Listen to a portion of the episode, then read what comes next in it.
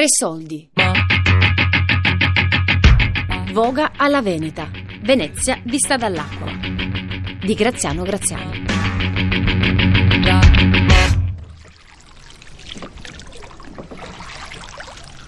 Peccato che non si senta la mia eleganza mentre vogo. Si sente il ritmo. Sì, ma la, per- la perfezione dei movimenti no, però. Insomma, Venezia può essere una città che, vista da un punto di vista eh, di pedone, se vogliamo, eh, diventa opprimente in, in poco tempo perché poi non hai, non hai la possibilità di esprimerti, sei un po' schiacciato dal flusso turistico, no? Perché una volta ai tempi della Serenissima c'erano degli incentivi, no? Per vivere a Venezia, no? Ti dago l'orto, cioè, costruiamo, femo, cioè, mettiamo... Adesso non ci sono più gli incentivi. Lo- chi prende le decisioni vuole che i veneziani vadano via, no? sostanzialmente. Quindi non c'è un'attenzione al residente. Invece questa possibilità di dislocarsi proprio con la barca, andare a, a vivere la città come in realtà è, perché la Venezia è laguna, cioè, Venezia è laguna, e quindi di conseguenza proprio ri- riprendi a respirare perché c'è chi si stanca di Venezia e, e chi si stanca è chi non la vive a pieno.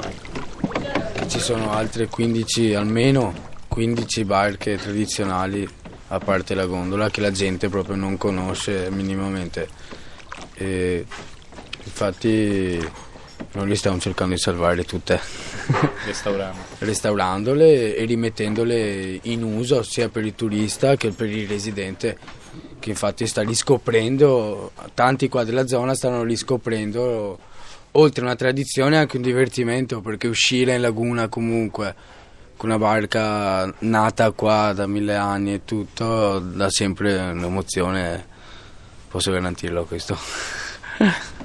Vivere a Venezia non è semplice, soprattutto per le generazioni più giovani. L'alternativa spesso è tra lavorare nel turismo di massa, che sta trasformando la città in un parco a tema, e andarsene. A Cannareggio un gruppo di ragazzi sta provando una terza via, recuperando barche tradizionali della laguna e dedicandosi al restauro e alla pratica della voga alla veneta. E come si chiamano le altre barche? Non so, allora, questa ad esempio è l'ultima, è una toppetta, una vera toppetta. Oggi viene confusa con la toppa che però non c'entra niente con la vera toppetta che è questa che vedi qua. Nostra sorella che è stata adattata al motore e poi quella che vedi oggi. Anche Comunque, il- per esempio, oggi i veneziani, maggior parte, non conosce neanche il nome esatto della barca, ci son- perché ogni barca ha il suo nome comunque. Dimmene un po'. Dopo noi abbiamo salvato una toppetta, un topo chiogiotto, una sampierotta fatta a pellestrina, un sandalo di quasi 10 metri, buranello, costruito con proprio in mogano, con, con tavole massicce da 9 metri, pezzi unici, cose che oggi è impossibile anche trovare.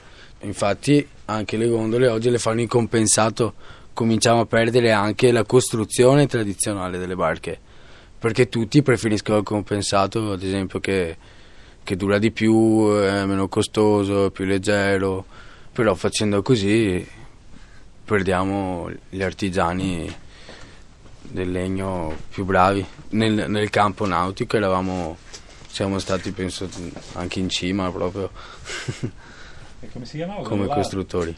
Meglio che dicevi lo Questo infatti, scioppo. questo, ah, perché abbiamo visto le barche ok, dalla... dopo abbiamo, sì, abbiamo anche uno stoppon, una mascheretta, abbiamo Lo sciopon perché si chiama così? Lo stoppon deriva dal nome del fucile, che da noi il fucile si chiama stoppo.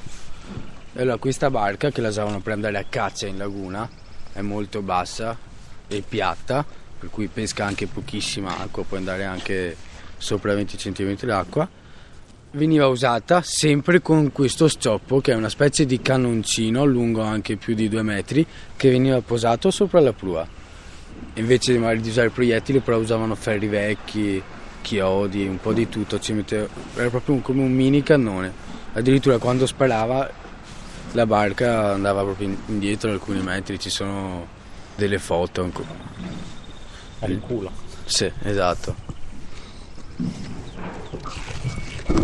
Quest'estate Invece abbiamo voluto provare anche a concludere la nostra prima traversata in mare in maniera tradizionale a vela e con i remi siamo partiti da qua e siamo andati a grado fino in mare con questo, con questo topo chioggiotto.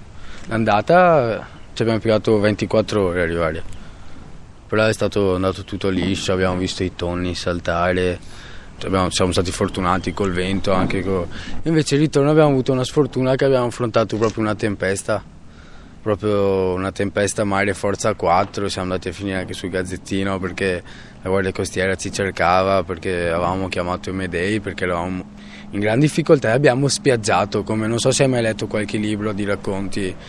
Esatto spiaggiare vuol dire che l'ultima tua salvezza è andare in spiaggia con la barca e così abbiamo fatto con questa che quest'anno invece affronterà Venezia-Croazia. Volevamo fare proprio la, la traversatona Piccolissima, quanti metri sono? sono 9 metri scarsi larga meno di 2 metri sicuramente Ci si sta in? anche in- volendo anche in 5 sì diciamo che un, un buon equipaggio 4-5 sarebbe è perfetto perché puoi tenere anche un buon vento Tra le attività di questo gruppo di ragazzi, oltre alle regate, c'è anche l'insegnamento della voga. Ma il cuore dell'associazione è un piccolo cantiere navale che si trova in fondo a Cannareggio. Sembra una bottega d'altri tempi, con arnesi d'ogni tipo appesi alle pareti. Un buon odore di legno accoglie chi entra e il rumore della carpenteria e dei suoi strumenti invade il piccolo ambiente. Perché abbiamo fatto anche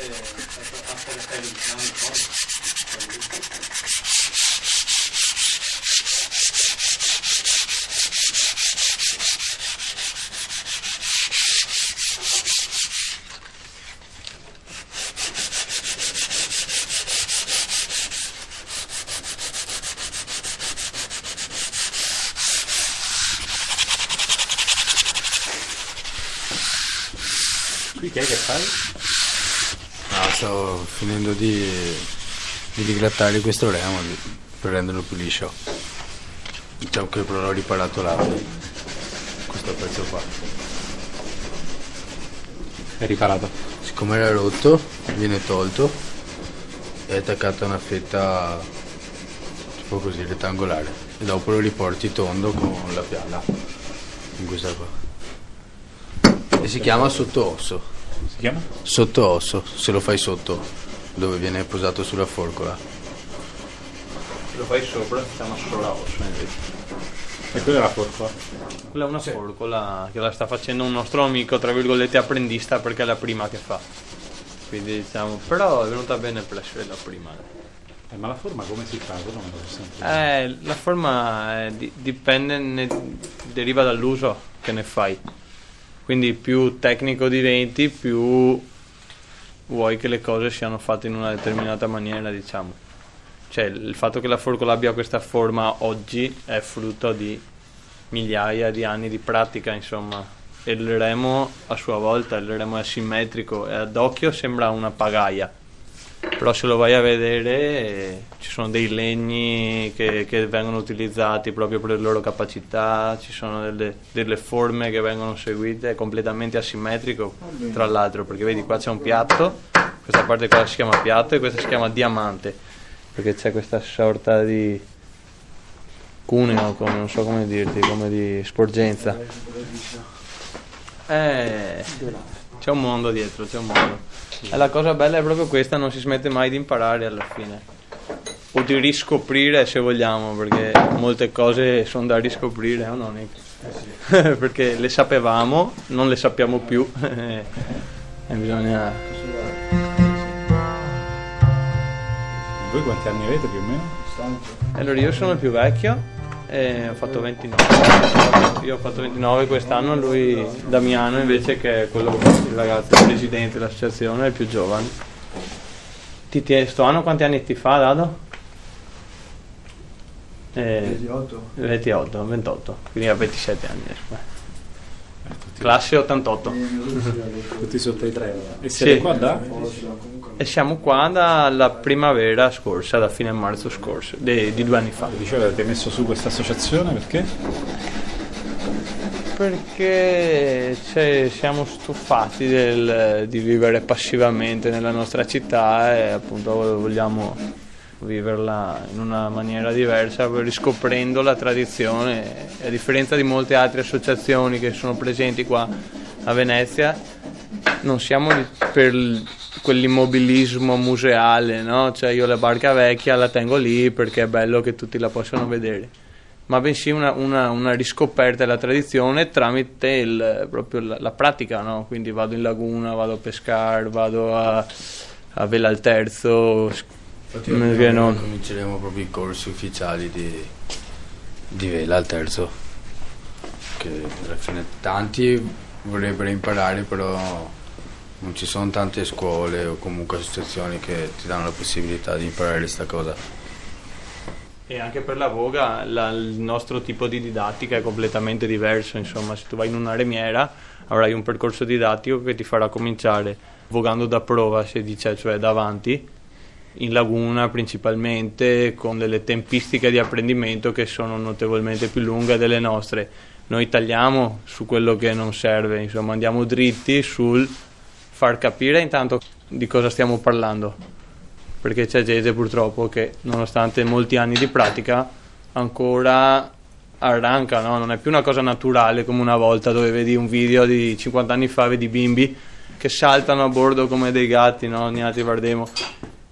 Noi questo vogliamo, cioè noi vogliamo riportare la quotidianità del- del- della voga alla Veneta, appunto del, di quello che, che è tutto l'ambito tradizionale, perché poi eh, con Damiano c'è la carpenteria e, e va dicendo se tu vai in un'altra associazione loro non si fanno, non si restaurano le barche, cioè si appoggiano, cioè, cerchiamo invece di fare come una volta che si fa tutto qui. E, e poi appunto sì, eh, la, la- la tecnica è Come importante. ad esempio. Una cosa semplice, però al giorno d'oggi no- non li fa quasi più nessuno.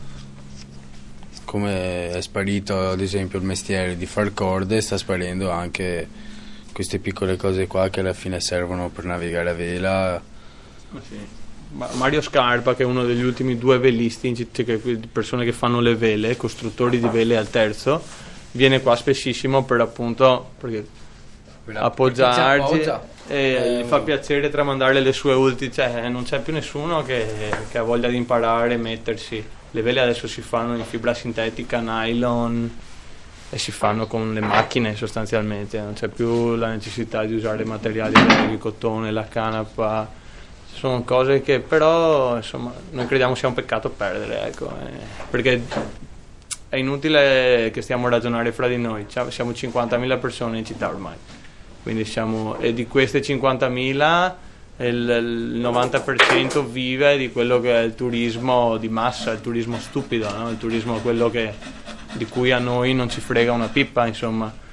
Noi, noi siamo interessati a essere in contatto con solamente una piccola parte delle persone che arrivano in questa città, le persone che vogliono vedere di più e non fare qualcosa per finanziare i meccanismi che l'hanno resa una, una non so, è così, ma che facciano qualcosa piuttosto invece per recuperare quelle cose che sono andate perdute, che sono in realtà preziose, perché poi se vogliamo eh, analizzare la realtà dei fatti, è che il grosso l'abbiamo già perso.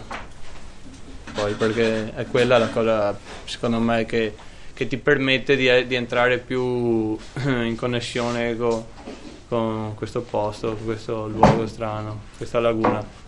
Che poi è quello che la gente dovrebbe volere venendo da fuori, se ci pensi. Dovrebbe, uso il dovrebbe perché in realtà quello che vuole la gente venendo da fuori è montare in gondola, dargli 80 euro a un gondoliere per vedere un luogo che vedrebbe comunque col vaporetto, però anche quello costa 7,50 euro, quindi si fa due conti e dice a questo punto se meglio c'è pare gondola. E tu vuoi aggiungere qualcosa? Sì, dica, dica. Mi concordo proprio.